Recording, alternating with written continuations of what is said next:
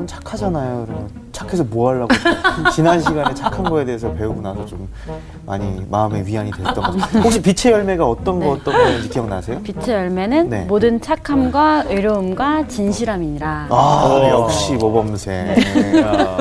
아 혹시 그러면 책망할 때 어떤 어떤 것들이 필요한지 기억나세요? 사랑과 이해로 아, 책망을 해야 된다고. 책망을 할때 사랑과 이해가 네. 반드시 들어가 있는 상태에서 어, 책망을 하셔야 되는데 아까 서유지 아나운서께서 이제 이동준 아나운서 책망하실 때. 사랑과 이해가 있어야만 책망할 수 있다면 네. 제 아내는 사랑과 이해, 로 꽉 찬 사람인 것 같아요. 너무 꽉 차 있어요. 오늘 두 분 보기가 좋으시네요. 네, 이렇게 그럼. 커플 룩처럼 보이네요. 어떻게 네. 네. 색상이 잘 맞춰 오셨어요. 네. 항상 잘 맞으니까요, 저희. 우리 이렇게 시- 진짜 시작하는 거야? 선생님 안녕하세요. 안녕하세요. 잘 지냈어요? 예. 네. 저희가 이제 빛의 열매에 대해서 한번 되짚어 보고요. 그리고 책망을 할 때 사랑과 이해에 대해서 좀 얘기하다가 예, 두분 사이에 대해서 또 축복을 하는 시간을 가졌습니다. 잠시. 왜 문제가 있어요? 아 니요. 저보고 네. 사랑과 책망과 이해 뭐? 사랑과 이해가 꽉 찬 여자라고. 네. 왜냐면 책망을 굉장히 사랑과 이해로 잘 해주시거든요. 농담이에요. 뭔가 엄청 요월이 있는 것 같은 느낌이 들긴 하는데. 굵은 뼈죠 언중유골. 하여튼 누군가와 함께 산다고 하는 것은 참 행복한 일이기도 하지만은 어렵기도 해요, 사실은. 네. 음, 어떤 사람이 내 곁에 있다, 이게 든든하죠. 산길을 홀로 가고 있다고 생각해 보세요. 무섭잖아요. 어린아이라도 함께 있으면 손부 잡고 가면 든든하죠. 아이가 무슨 뭐 나를 보호해 줄 거라고 생각하기 때문은 아니고 그런데도 아이의 존재 그 자체가 나를 좀 든든하게 해주기도 하는데 그런 고마움도 있지만 어떤 때는 내 곁에 있는 사람이 힘들고 같이 지내기가 좀 홀로 있고 싶고 그런 마음들이 안 들어요 좀 저는 들지 않습니다. 여보 사랑해. 아니 부부 얘기하는 게 아니고 네네. 사람들은 누구나 다 자기의 그 personal space라고 얘기하죠 네. 개인적 공간 고독을 선택하고 싶을 때가 있습니다. 그렇죠 무인도 가고 싶어요. 무인도 네, 혼자. 혼자 네. 그게 마치 그런 마음이 없는 것처럼 얘기하는 게 거짓일 때가 있어요. 때때로는 어떤 사람이 내 곁에 가까이 와주기를 정말로 바라지만 또 어떤 때는 홀로 있고 싶다고 하는 그 두 가지 마음이 다 있고 이게 리듬을 타야 내 삶이 건강해지는 거죠. 그래서 제일 어려운 건 뭐냐면은 저 사람이 내 곁에 없었으면 좋겠는데 있을 때 혹은 저 사람이 아, 내 곁에 있으면 좋을 때 거꾸로 얘기했나? 어쨌든 다시 한번 정리를 아, 해보자. 저희 다시. 그 사람이 내 곁에 있었으면 싶을 때 부재하면 고통스럽고 그렇죠. 근데 그 사람이 좀 아, 떨어져 있으면 좋을 때 내 곁에 와 있으면 또 힘들기도 하고 그 속에서 균형을 유지하기란 대단히 어려운 일입니다. 그 때문에 우리는 노력을 해야 하는 거죠. 저절로 되는 건 아니고. 그래서 사랑과 이해가 필요하고 때때로 책망해야 하고 이러면서 우리들이 성장해 가야 합니다. 책망의 목표는 내가 당신보다 나은 존재야 라고 말하는 데 있지 않습니다. 그렇죠. 그가 하나님의 뜻에 따라서 아름다운 존재가 되도록 하기 위해서 해야 하는 거죠. 책망 그 자체를 즐기는 사람들도 있습니다. 제가 농담처럼 얘기하는데요. 옛날에 우리 어렸을 때 국민교육 헌장이라는 걸 암송을 해야 했어요. 1968년에 나왔나 그런 건데 아, 우리는 민족 중흥의 역사적 사명을 띠고 이 땅에 태어났다. 뭐 민족 중흥하려고 태어난 건 아니지 우리들이. 근데 세상에는 이런 인생관을 가지고 있는 사람이 있어요. 누군가의 잘못을 지적하는 것을 자기의 존재의 이유로 생각하는 사람도 있습니다. 비평가인가? 불평하고 불만하는 것을 자기 존재의 이유처럼 여기는 사람도 있어요. 어떻게 보면 가장 불행한 사람이라고 말할 수 있겠습니다. 그래서 내가 원하지 않는 사람과 함께 지낸다든지 원하는 사람과 멀리 떨어져 지내야 하는 그 고통들 속에서 어떻게 사랑을 유지하며 살 것인가 이런 게 이제 굉장히 어려운 문제이기도 하죠. 그걸 배워야 인생이 단단해지는 거고 우리가 교회를 이룬다고 하는 것은 같은 얘기라고 볼 수 있을 겁니다. 교회 안에 보면 다 내 마음에 드는 사람만 있지는 않거든요. 어, 때때로 어, 저분은 왜 저래 싶은 사람도 있고 별로 만나고 싶지 않은 부류의 사람도 있어요. 그게 교회예요. 어쩔 수 없이. 그러나 하나님이 우리를 교회라고 하는 공동체 속에 불러주신 까닭은 그들과 지내는 방법을 익혀보려는 거예요. 그들을 내 삶 속에 용납하고 또 그분들을 통해서 하나님이 주신 선물이 무엇인지를 발견하라고 주신 거죠. 그러기 위해서는 노력이 필요해요. 그 노력에 대한 이야기를 우리가 그동안 해왔고 그래서 에베소서 오늘 우리가 보려고 하는 것은 우리에게 주어져 있는 시간을 어떻게 살아내야 하는지에 대한 이야기입니다. 오늘 수업 에베소서 16강 세월을 아끼라 에베소서 5장 15절부터 21절 말씀을 오늘 함께 공부할게요. 원구씨. 네. 그런즉 너희가 어떻게 행할지를 자세히 주의하여 지혜 없는 자 같이 하지 말고 오직 지혜 있는 자 같이 하여 세월을 아끼라 때가 악하니라 그러므로 어리석은 자가 되지 말고 오직 주의 뜻이 무엇인가 이해하라. 술 취하지 말라. 이는 방탕한 것이니 오직 성령으로 충만함을 받으라. 시와 찬송과 신령한 노래들로 서로 화답하며 너희의 마음으로 주께 노래하며 찬송하며 범사에 우리 주 예수 그리스도의 이름으로 항상 아버지 하나님께 감사하며 그리스도를 경외함으로 피차 복종하라. 네, 고맙습니다. 자, 살아보니까 어때요? 삶이 지루합니까? 아니면은 신납니까? 스펙타클해요. 맞아. 그런 경험이 롤러코스터. 롤러코스터. 두려움이 좀 두려움이 많은 네. 연희엘은 어때요? 살아보니까? 정말 때가 있다고 하잖아요. 음. 항상 다른 것 같아요. 항상 예, 다르죠. 예. 정할 수가 없어요. 뭐 흐린 날도 없어. 있고 네네. 맑은 날도 있고 네네. 뭔가 확신에 찼다가 네. 불확실해졌다가 누군가를 사랑하는 듯 했다가 미워지기도 네. 하고 이게 걷잡을 수 없는 인간의 마음이라고 얘기할 수 있겠습니다. 그러니까 내 마음의 중심을 어떻게 정하고 갈 것인지가 정말 어려워요. 그래서 우리가 어떤 사람을 만났을 때 아, 그분과는 함께 시간을 보내고 싶어 하는 사람들이 있어요. 자, 두 부류의 사람이 있다고 얘기해 봅시다. 감정의 기복이 아주 심한 사람이 있어요. 어떤 때는 너무나 사람들을 환대해주고 사랑하고 어떤 때는 푹 처져 있고 조울증인가? 그런가 하면은 어떤 사람은 늘 좀 평온해요. 그래서 극단적으로 기뻐하지도 않고 또 극단적으로 우울에 빠지지도 않고 그러면 여러분 어떤 사람하고 조금 더 같이 있고 싶어요? 평온한 사람이요. 평온한 평온한 사람하고 되게 그런가요? 어, 그때그때 다른 것 같습니다. 그렇죠. 어, 제가 이제 우리 그 아들, 딸 키우면서 아, 그 아들과 딸로부터 들었던 원망이 있어요.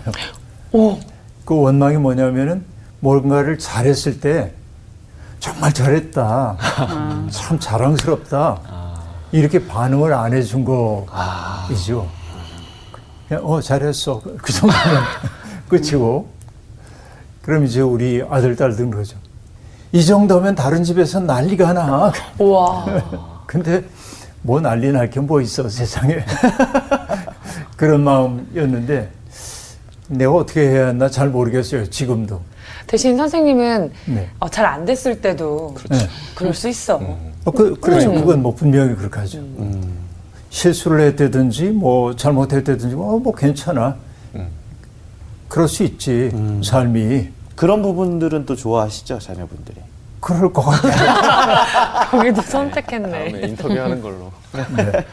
네 어쨌든 우리가 어떻게 살아야 하는지를 가만히 생각을 이제 해보려는 거예요 그러면서 오늘 사도는 지혜 없는 자 같이 하지 말고 지혜 있는 자 같이 하여라 하고 얘기합니다. 우리가 어떻게 살아야 하는지 주의해봐라 하고 말하고 있는데 성도들에게 요구되고 있는 삶은 어떤 것입니까? 음행이나 더러운 것이나 탐욕이나 이런 것들은 버려야 한다고 얘기를 했습니다. 음탕한 말이나 어리석은 말이나 사람들을 갈라놓는 말이나 이런 말들은 우리 입에도 담지 말아야 한다고 얘기했고 어둠의 일에 동참하지 말고 어둠을 폭로해야 한다고 얘기를 했습니다. 그렇죠. 우리가 정말 하나님의 은혜 안에 살고 있는지를 알아볼 수 있는 방법이 있을까요? 내가 하나님의 은혜 안에 살고 있는 게 분명하구나. 어떨 때 여러분 그런 거 느껴요? 감사할 때. 감사한 마음이 생길 때. 네. 요동하지 않을 때. 음? 요동하지 않을 네네. 때. 내가 하나님의 은혜 안에 살고 있구나. 그 사람의 음. 그 내면이 이해가 될 때. 내면이 이해가 될 때. 아내를 사랑하고 싶을 때. 사랑하고 싶을 때. 네, 많이 사랑하세요. 네. 근데 여러분 다 얘기를 했는데 우리의 영이 하나님께 속해 있는 법을 아는 방법은 지금 여러분이 다 얘기했어요. 어떤 얘기냐면 한마디로 얘기하면 우리가 누리고 있는 것들이 어떤 것도 당연하지 않다. 참 고맙다. 그걸 내가 인정하고 있을 때 하나님의 은혜 속에 내가 살고 있는 게 분명해요. 그런데 많은 걸 누리고 살면서도 내가 누리는 게 당연하지. 내가 그럴 자격이 있잖아. 이런 생각이 들 때 그는 하나님의 은혜 안에 있다고 얘기하기 어려워요. 오늘 우리 시대를 얘기해서 능력주의 시대라고 얘기를 하고 있습니다. 그러니까 어떤 사람이 능력이 있으면 그만한 대접을 받는 게 당연하다고 생각을 하죠. 그래서 전에도 얘기한지 모르겠습니다만은 최근 한 20년 사이에 미국에서 굉장히 자주 사용되고 있는 단어가 있대요. 빈도수가 높아진 단어가 있대요. You deserve라고 하는 단어인데 You deserve. 그럴 만한 자격이 있어라고 하는 거죠. 그러니까 그럴 만한 자격이 있어라고 하는 말 속에 담겨 있는 속뜻은 또 어떤 거 있습니까? 내가 그걸 누리지 못하는 것은 능력이 없기 때문이야. 그러니까 너는 그걸 누릴 자격이 없어라고 하는 판단이 담겨 있는 거죠. 그렇죠. 그러니까 내가 누리고 있는 것은 당연하고 다른 사람이 누리지 못하는 것 또한 당연하다고 여길 때 세상은 얼마나 냉랭한 세상이 되어버리고 말아요. 그런 거죠. 정말 우리가 하나님의 영 안에 있다고 하는 것은 내가 누리고 있는 어떤 것도 사랑의 빚이 아닌 것이 없다. 이런 걸 느끼게 될 때 우리는 하나님의 영 안에 있다고 말할 수 있겠습니다. 정말 지혜 없는 자처럼 살지 않기 위해서 우리에게 때때로 나의 생활을 돌아볼 수 있는 체크리스트가 필요한지도 모릅니다. 아, 존 웨슬리라고 하는 아, 그 감리교의 창시자의 책을 읽다가 어느 날 저는 깜짝 놀랐습니다. 이 웨슬리가 생활을 하는데 자기의 삶에 대한 체크리스트를 만들어 놓고 그걸 아주 날마다 체크하면서 하는 거예요. 근데 여러분 요즘 우리들도 자기 점검표 같은 게 있는지 모르겠는데요. 예를 들면 뭐 이렇게 오늘 기도 생활을 했는지 성경을 읽었는지 공적인 예배 참석을 제대로 하고 있었는지 사람을 대할 때 정성스럽게 대했는지 이것도 체크해야 되는 거예요.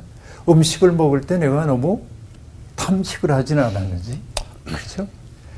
내게 주어져 있는 시간을 너무 허비하며 살지는 않았는지 등등. 그러니까 이 모든 체크리스트를 가지고 자기의 삶을 체크해 보는 거죠.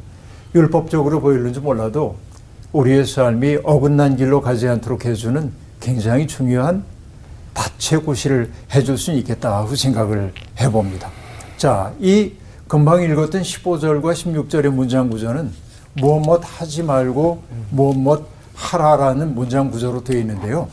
지혜 없는 자 같이 되지 말아라. 지혜 있는 자처럼 살아라 하고 얘기하고 있습니다. 하나님의 뜻을 분별하고 통찰하고 그 뜻을 이루기 위해 실현하기 위해 노력하는 사람이 지혜로운 사람으로 얘기되고 있는 것이죠. 히브리의 옛말에 따르면은 세상은 세 개의 기둥 위에 서 있다고 얘기를 합니다. 세 개의 기둥인데 하나는 예배이고 다른 하나는 공부이고 또 하나는 자애, 사랑이라고 얘기할 수 있습니다. 이 세 개의 기둥 위에 있답니다. 공부라고 하는 것은 공부는 하늘의 지혜를 나누는 것. 하늘이 나를 왜 내셨을까? 하늘이 오늘 내게 요구하고 있는 게 뭘까? 이것을 배우는 것이 하늘의 지혜라고 얘기하고 있고요. 그리고 예배라고 하는 것은 예배 혹은 경외라고도 얘기할 수 있겠는데 하나님의 창조주 하나님의 하나님의 그 질서 그것을 인정하고 그 창조주 하나님의 그 아, 사랑 속에서 머무는 것 그것이 이제 어, 진정한 예배라고 얘기할 수 있겠어요. 자애라고 하는 것은 뭐죠? 이웃의 아픔에 대해서 공감하고 공감만 해서는 안 되고 그 아픔을 덜어주기 위해 애를 쓰게 되는 것. 이세 가지 기둥 위에 세상이 서 있다고 그렇게 얘기를 하고 있습니다. 어느 하나로 빠지면 불안정해요. 우리의 삶이. 그러니까 우리가 여기 이제 찬양으로 사는 분도 있지만은 우리를 구속해 주시고 창조해 주신 하나님에 대한 감사의 찬양을 바치며 살고 또 지혜로운 삶이 되기 위해서는 끝없이 하나님의 그 지혜가 무엇인지 하늘의 지혜가 무엇인지를 성찰하고 또 해야 하고 거기에만 그쳐서는 안 되고 자애를 베풀어야 하고 자애를 베푼다고 하는 것은 고통당하고 있는 이웃들의 처지를 헤아리고 그리고 그 문제를 해결해 주기 위해서 사랑의 수고를 마다하지 않는 것 이런 것들이죠. 바로 이게 지혜 있는 삶이라고 얘기할 수 있습니다. 그렇게 살 때 비로소 세월을 아끼라라고 하는 말에 합당한 삶을 사는 거예요. 세월을 아낀다는 게 어떤 것이죠? 어떻게 해서 세월을 아낄 수 있어요? 열심히 부지런히 살아야 열심히 된다고 부지런히. 예, 생각을 했는데 네. 제가 여러분께 질문을 던졌던 까닭이 뭐냐면 아끼다라고 하면 우리는 어떤 게 아끼는 거라고 생각하죠? 안 쓰는 거. 안 쓰는 거, 네. 모으는 거. 모으는 거. 시간을 모을 수도 없고 그렇죠. 시간을 안 쓸 수도 없고 미래를 위해 뭔가 축적하는 거. 축적하는 거. 효율적으로 쓰는 거. 효율적으로 쓰는 거. 굉장히 다양한 얘기들이 나왔어요. 그러나 오늘 이 성경에서 세월을 아끼라고 얘기할 때 아끼다라고 하는 이 말은 save란 말 아니고 네. 어떤 의미냐면 영어로 얘기하면 redeeming 해라. 세월을 구속하라라고 하는 뜻이에요. 구속한다고 하는 것이 무엇이죠? 구속한다는 것은 값을 치르고 값을 치루어서 자유롭게 함을 뜻해요. 그러니까 지금 세월을 우리에게 주어져 있는 시간을 값을 치르고 해방해야 된다고 얘기를 하고 있어요. 세월을 아낀다는 의미 그런 것입니다. 그러면 이 속의 존재는 뭐죠? 우리들의 시간이 뭔가에 의해 사로잡혀 있다라고 하는 것을 의미해요. 뭘까요? 우리를 사로잡고 있는 그 시간이라는 게 뭘까요? 욕심? 네. 여러 가지 있죠. 네. 악한 자들 가운데 살면서, 그렇죠. 그 악한 자들 속에 살면서 시간을 흘려보내면서 우리는 살 때가 많이 있습니다. 적당히 세상과 타협하고 시대에 길들여져 살고 그게 뭐냐면은 시간에 포박되어 살고 있는, 그렇죠. 그러니까 사도가 지금 그 시간을 구속하라고 하는 그 말은 우리에게 주어져 있는 시간이 하나님의 선물임을 깨달아서 세속의 질서에 따라서 우리의 시간들을 흘려보내지 말고 그 시간을 하나님의 마음에 맞는 삶으로 채워가라고 하는 그런 의미라고 볼 수 있어요. 그러니까 시간 아껴 효율적으로 일해 하루가 24시간밖에 안 되잖아. 그러니까 내 욕망을 이루기 위해서 죽어라고 했어야 돼. 그 얘기가 아니고 쉬지 말고 공부해야 돼. 쉬지 말고 일해야 돼. 그 얘기가 아니고 나에게 주어져 있는 시간이 하나님의 뜻을 수행하는 일이 아닌 다른 것들에 팔리지 않았나를 돌아보라는 얘기예요. 이게 세월을 아낀다라고 하는 말이라고 볼 수 있습니다. 그러니까 미래는 우리의 것이 아니라 하나님으로부터 오는 선물이거든요. 그렇기 때문에 항상 생각해야 합니다. 과거는 기억을 통해 구속할 수 있고요. 과거는 미래라고 하는 것은 기대를 통해 구속되고요. 현재라고 하는 것은 통찰과 사랑을 통해서만 구속되는 거예요. 그러니까 우리의 과거에 붙들려 있어서는 안 되잖아요. 과거를 구속하는 방법은 뭘까요? 하나님의 은혜 앞에 나의 과거를 맡기는 거예요. 그게 구속하는 거예요. 미래 불안하다고 얘기했잖아요. 불안한 미래로부터 나를 구속하는 것은 어떻게 하는 것일까요? 하나님의 은혜 안에 나를 맡기는 거예요. 그리고 편안해지는 거예요. 현재를 구속하는 것은 무엇일까요? 하나님의 뜻이 어디에 있는지를 통찰하고 그리고 하나님의 마음에 잇된 삶 사랑의 삶을 살아가는 것이 시간을 구속하는 방법이다. 그 얘기예요. 와. 그래서 과거는 믿음으로, 미래는 소망으로, 현재는 사랑으로. 사랑으로. 음. 믿음, 소망, 사랑으로 사는 것이 시간을 구속하는, 시간을 여기서 얘기하는 아끼는 삶의 방식임을 우리가 알아야 합니다. 자, 앞으로 이 성경 구절 보거든요. 세월을 아끼라 이 얘기를 내 욕망을 이루기 위해 효율적으로 사용해라라는 말이 아니라 우리에게 주어져 있는 시간이 하나님의 뜻을 이루기 위해서 우리에게 준 선물임을 잊지 말고 살아라. 라는 말로 받아들이면 되겠습니다. 그렇죠? 때가 악하다 하고 얘기를 합니다. 불순종의 아들들 가운데 역사하는 악한 영의 지배 속에 시간이 있는 것이죠. 그 때문에 어둠에 맞서서 빛의 자녀답게 사는 것. 바로 이게 세월을 아끼는 삶이라고 얘기할 수 있습니다. 그러므로 어리석은 자가 되지 말고 오직 주의 뜻이 무엇인가를 이해하라. 금방 설명했던 그 얘기가 다 들어 있습니다. 어리석은 자란 어떤 사람이죠? 배우지 못한 사람인가요? 어떤 사람이 어리석어요? 한마디로 얘기하면 주님의 뜻을 알지 못하는 사람이 어리석어요.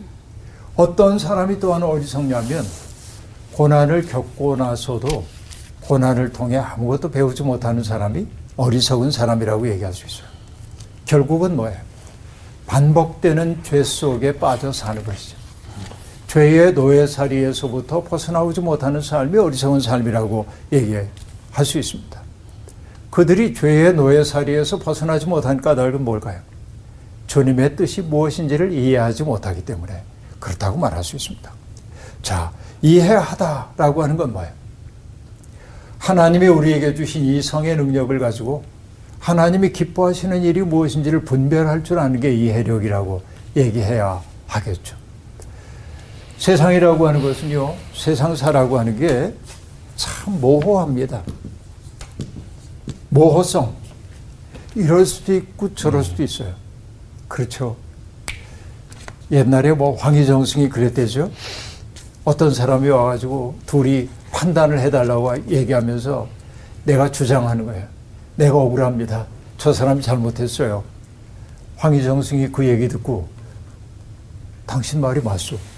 그러자 반대쪽에 서 있는 사람이 뭐라고 얘기해요? 아니 그게 아니고요. 사실은 이러저러 합니다. 하고 얘기하자 황희정 승이 그랬대요. 당신 말도 맞소.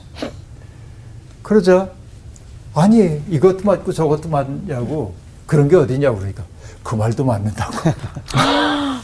그랬겠는데 정말 그게 황희정 승의 고사 가운데 있는 얘기인지 잘 모르겠어요. 옛날부터 그런 얘기를 하긴 했습니다. 따지고 보면 어떤 사람에게 선인 게 어떤 사람에겐 악이 되기도 해요. 자, 여러분 운동 경기를 하고 있어요. 운동 경기를 하고 있는데 원구씨 팀하고 연일씨 팀이 지금 시합을 하고 있어요. 그럼 원구씨 팀이 승리를 거둘 때 그것은 해피한 일이죠. 그쪽을 편들고 있는 사람들에게. 네. 그러나 연희를 편들었던 사람들에게 속상한 일이잖아요. 네. 동일한 사안이 서 있는 자리가 어디냐에 따라서 전혀 다른 빛깔로 보여지잖아요. 맞아. 인생의 문제가 모두가 다 그렇다고. 맞아, 맞아. 옳고 그름이라고 하는 것도 나의 오름이지 절대적 오름이 아닐 때도 많이 있어요.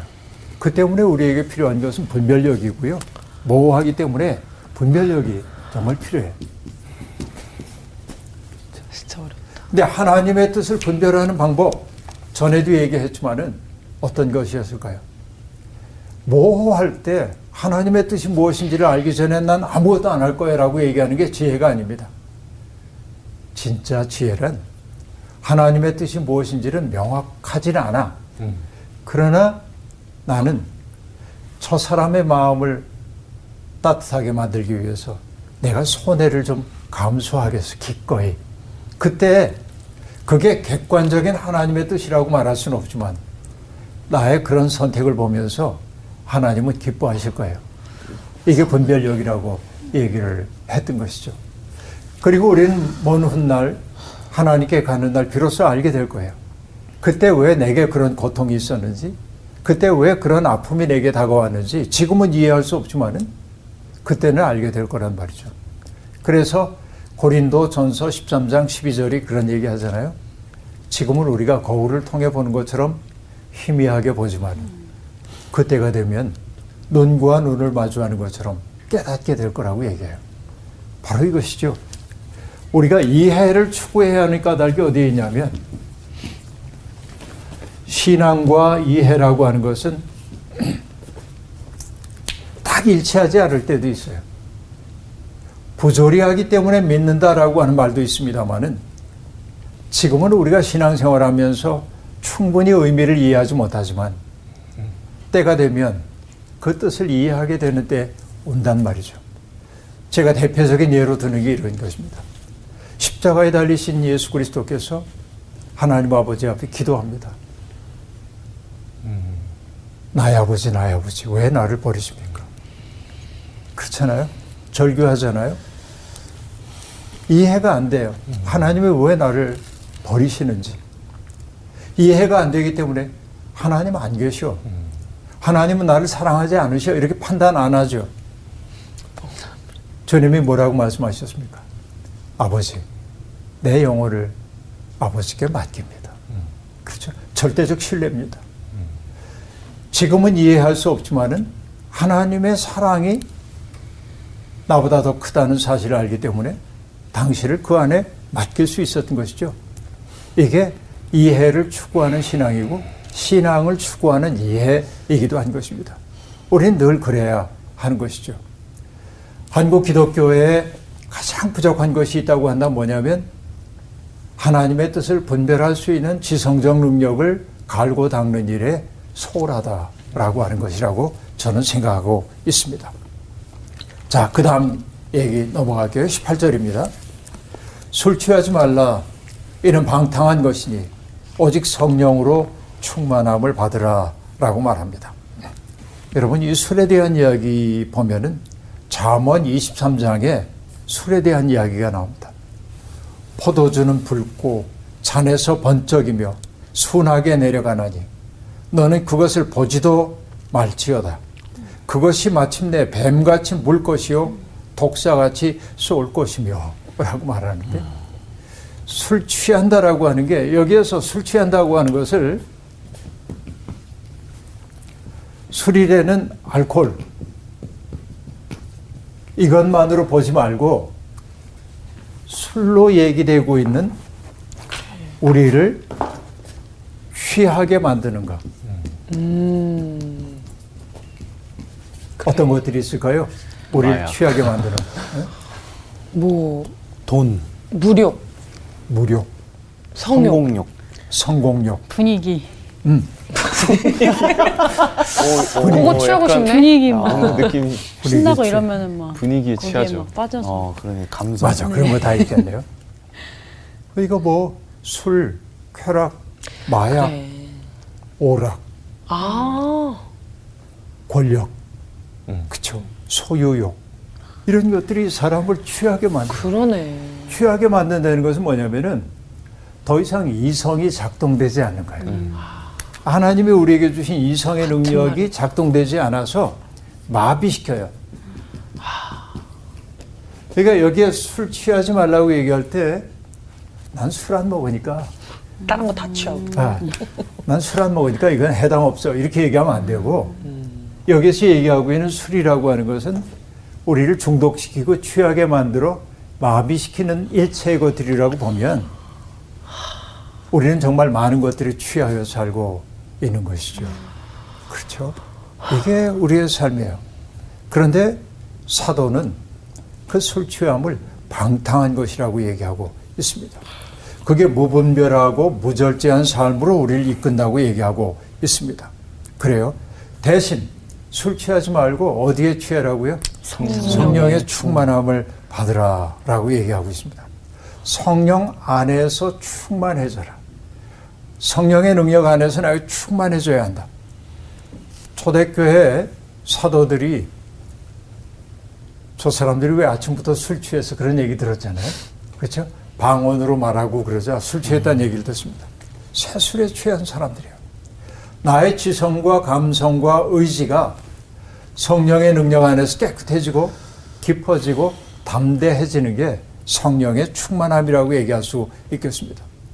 성령의 충만하면 세상을 바라보는 눈이 달라져요. 제가 어느 기자가 쓴 책을 읽다가 재미나는 이야기를 하나 봤습니다. 실명을 얘기해도 되는지 모르겠는데 이게 미담이니까 얘기를 하자면 충남 보령에서 목회하는 김영진 목사님이 계시대요. 저 만나뵌 적이 없는 분입니다. 책에서 뵀는데요. 그 목사님은 술만 마시면 찾아오는 마을 주민 때문에 좀 약간 힘들었을 것 같아요. 그런데 그 목사님은 반갑게 맞아주는 거예요.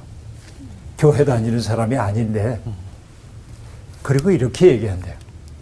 술 마시고 다른 데 가지 않고 교회로 오니 얼마나 다행이에요. 그런데 그 주민은 술에 취하면 꼭 노래를 부르는데 조용필의 일편단심 민들레아를 부른대요. 근데 그때마다 목사님은 기타를 가지고 반주를 해주는 거예요. 그 노래를 부르도록. 그런데 그 주민은 지금은 변화되어 그 교회 안수 집사님이 됐대요. 그쵸? 목사님이 그 사람을 있는 그대로의 모습으로 받아주고 맞아. 술 취했다고 하는 그것 때문에 율법적으로 판단하고 이 사람은 죄인이야 규정해 버렸더라면 그는 변화되지 않았을 거예요. 그러나 그를 있는 그대로 그 아픔까지 수용하고 기타 반주까지 해주고 이러다 보니까 그 사람이 변화됐어요. 그래서 김 목사님이 이렇게 말씀하십니다. 배워버리려고 생각하면 이 세상에 잡초 아닌 것이 없습니다. 그러나 품으려고 생각하면 꽃이 아닌 것이 없습니다. 그렇게 말하는 거예요. 우와. 그렇죠. 배워버리려고 생각하면 잡초 아닌 게 없어요. 품으려고 생각하면 꽃 아닌 게 없대. 우와. 이게 여러분 식물에 대한 이야기겠습니까? 사람에 대한 이야기겠죠. 그런데 우리는 늘 뭐예요? 누군가를 배워버릴 생각만 해요. 야? 낯 가지고. 내 튀어나와. 가지고 누군가를 여러분 우리 그럴 때 정말 많아요. 너무 싫다. 그런데 품으려고 생각하면 꽃 아닌 존재가 없다는. 거죠. 아, 그 목사님에게 한 수 배웠어요. 와. 근데 결국 그게 뭐냐면은 성령에 충만한 삶이에요, 그게. 내 마음으로 그렇게 안 되거든요. 하나님이 주신 마음이기 때문에 가능한 거죠. 그렇죠? 그러니까 우리가 술에 취하지 말아라. 이는 방탕한 거다. 대신 성령의 충만함을 받아라. 그렇게 얘기해요. 그러면 성령의 충만한 삶이라고 하는 것은 어떤 삶입니까? 시와 찬미와 신령한 노래로 서로 화답하는 삶이라고 얘기합니다. 여기서 얘기하는 시는 시편. 그렇죠? 찬미라고 하는 것은 그리스도 안에서 이루어진 구원에 대한 감격을 노래한 것을 찬미라고 얘기해요. 신령한 노래라고 하는 것은 성령의 감동으로 지어진 노래들을 여기에서는 신령한 노래라고 얘기했어요. 그러나 굳이 구별할 건 없어요. 어쨌든 창조주 하나님의 아름다움을 노래하고 구속하신 하나님과 예수 그리스도의 은혜를 찬미하고 성령이 우리 속에서 일으키고 이런 감동에 대해서 노래하고 그렇죠. 나만 노래하는 게 아니라 연희엘이 그런 노래를 부르자 요주 씨가 화답하고 그 화답한 노래에 따라서 동준 씨도 응답하고 찬양을 이루는. 저는 성경에서 요한계시록에 나오는 말씀을 참 좋아하는데 보좌에 앉으신 분이 계시고 어린 양이 옆에 있고요. 내 생물이 보좌에 앉으신 어린 양을 찬미하는 노래를 부릅니다. 그러자 24장로가 함께 노래를 불러요. 천군 천사들이 함께 노래를 불러요. 그렇죠. 보좌를 중심으로 해가지고 찬양의 소리가 점점 점점 커져가는 그 모습을 계시록에 나오는 그 모습을 늘 생각할 때마다 마음에 감동이 됩니다. 그러니까 내 마음속에 일어난 감동이 다른 사람의 마음속에 공명을 일으키고 그 찬양과 찬양이 점점 커져서 온 우주를 가득 채우는 찬양의 음성이 울려 퍼지는 그때를 바라보는데 바로 그게 성령에 충만한 삶이다라고 얘기합니다. 그리고 결국 그런 노래를 부르면 우리에게 생겨나는 게 뭐냐면 범사에 우리 주 예수 그리스도의 이름으로 항상 아버지 하나님께 감사하게 된다. 찬양하면 감사가 나와. 이게 참 신비한 노릇입니다. 찬양하면 감사가 나와요. 감사하기 때문에 찬양하기도 하지만 찬양하면 감사가 나와요. 왜 그럴까요? 찬양하는 사람의 마음속에는 렌즈가 하나 생겨요. 세상을 감사의 렌즈를 바라보도록 만든단 말이죠. 내가 쓰고 있는 렌즈에 따라 세상이 달라 보여요. 내가 색안경을 끼고 바라보면은 내가 끼는 렌즈에 색으로 세상이 보이잖아요.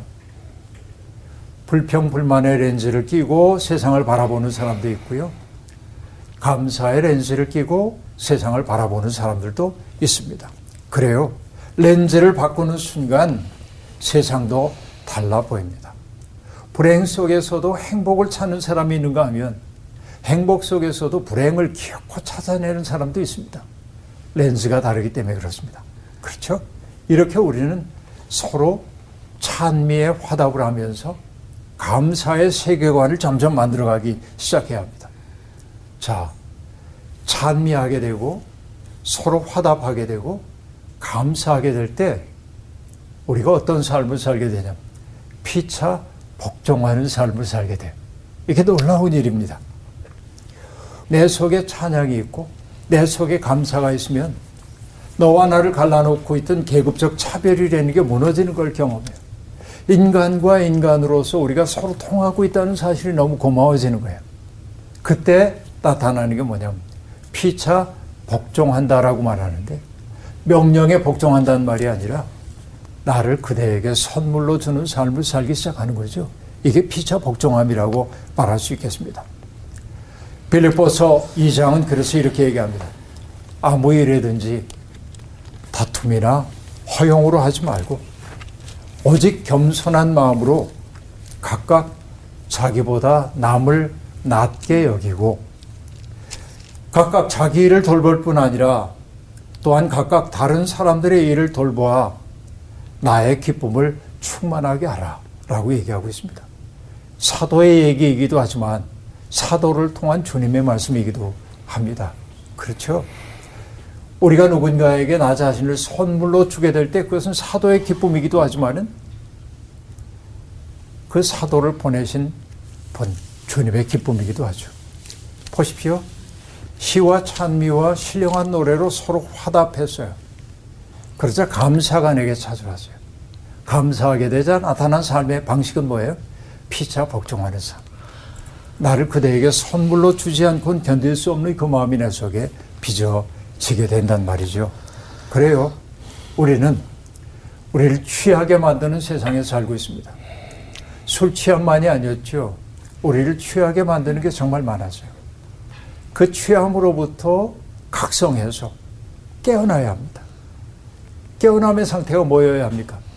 성령의 충만함.